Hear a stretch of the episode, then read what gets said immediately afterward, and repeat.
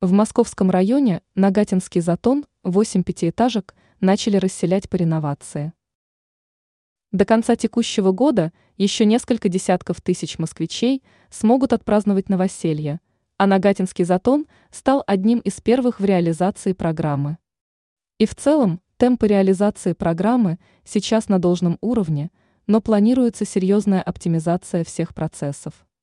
В канале Telegram мэра Сергея Собянина приводится информация, что в этом районе города в программу было включено 54 многоэтажки и дома до пяти этажей. Всего в новые квартиры переедут более 13 тысяч горожан, некоторые уже приступили к переселению и оформлению документов. Уточняется, что в новых квартирах москвичей ждет улучшенная планировка и отделка помещений. Места общего пользования тоже будут отделаны в современном стиле, с использованием эффективных осветительных приборов.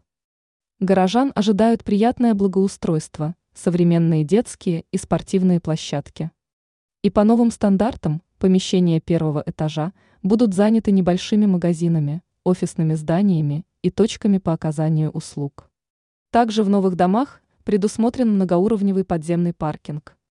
В шаговой доступности станции метро и объекты социальной инфраструктуры.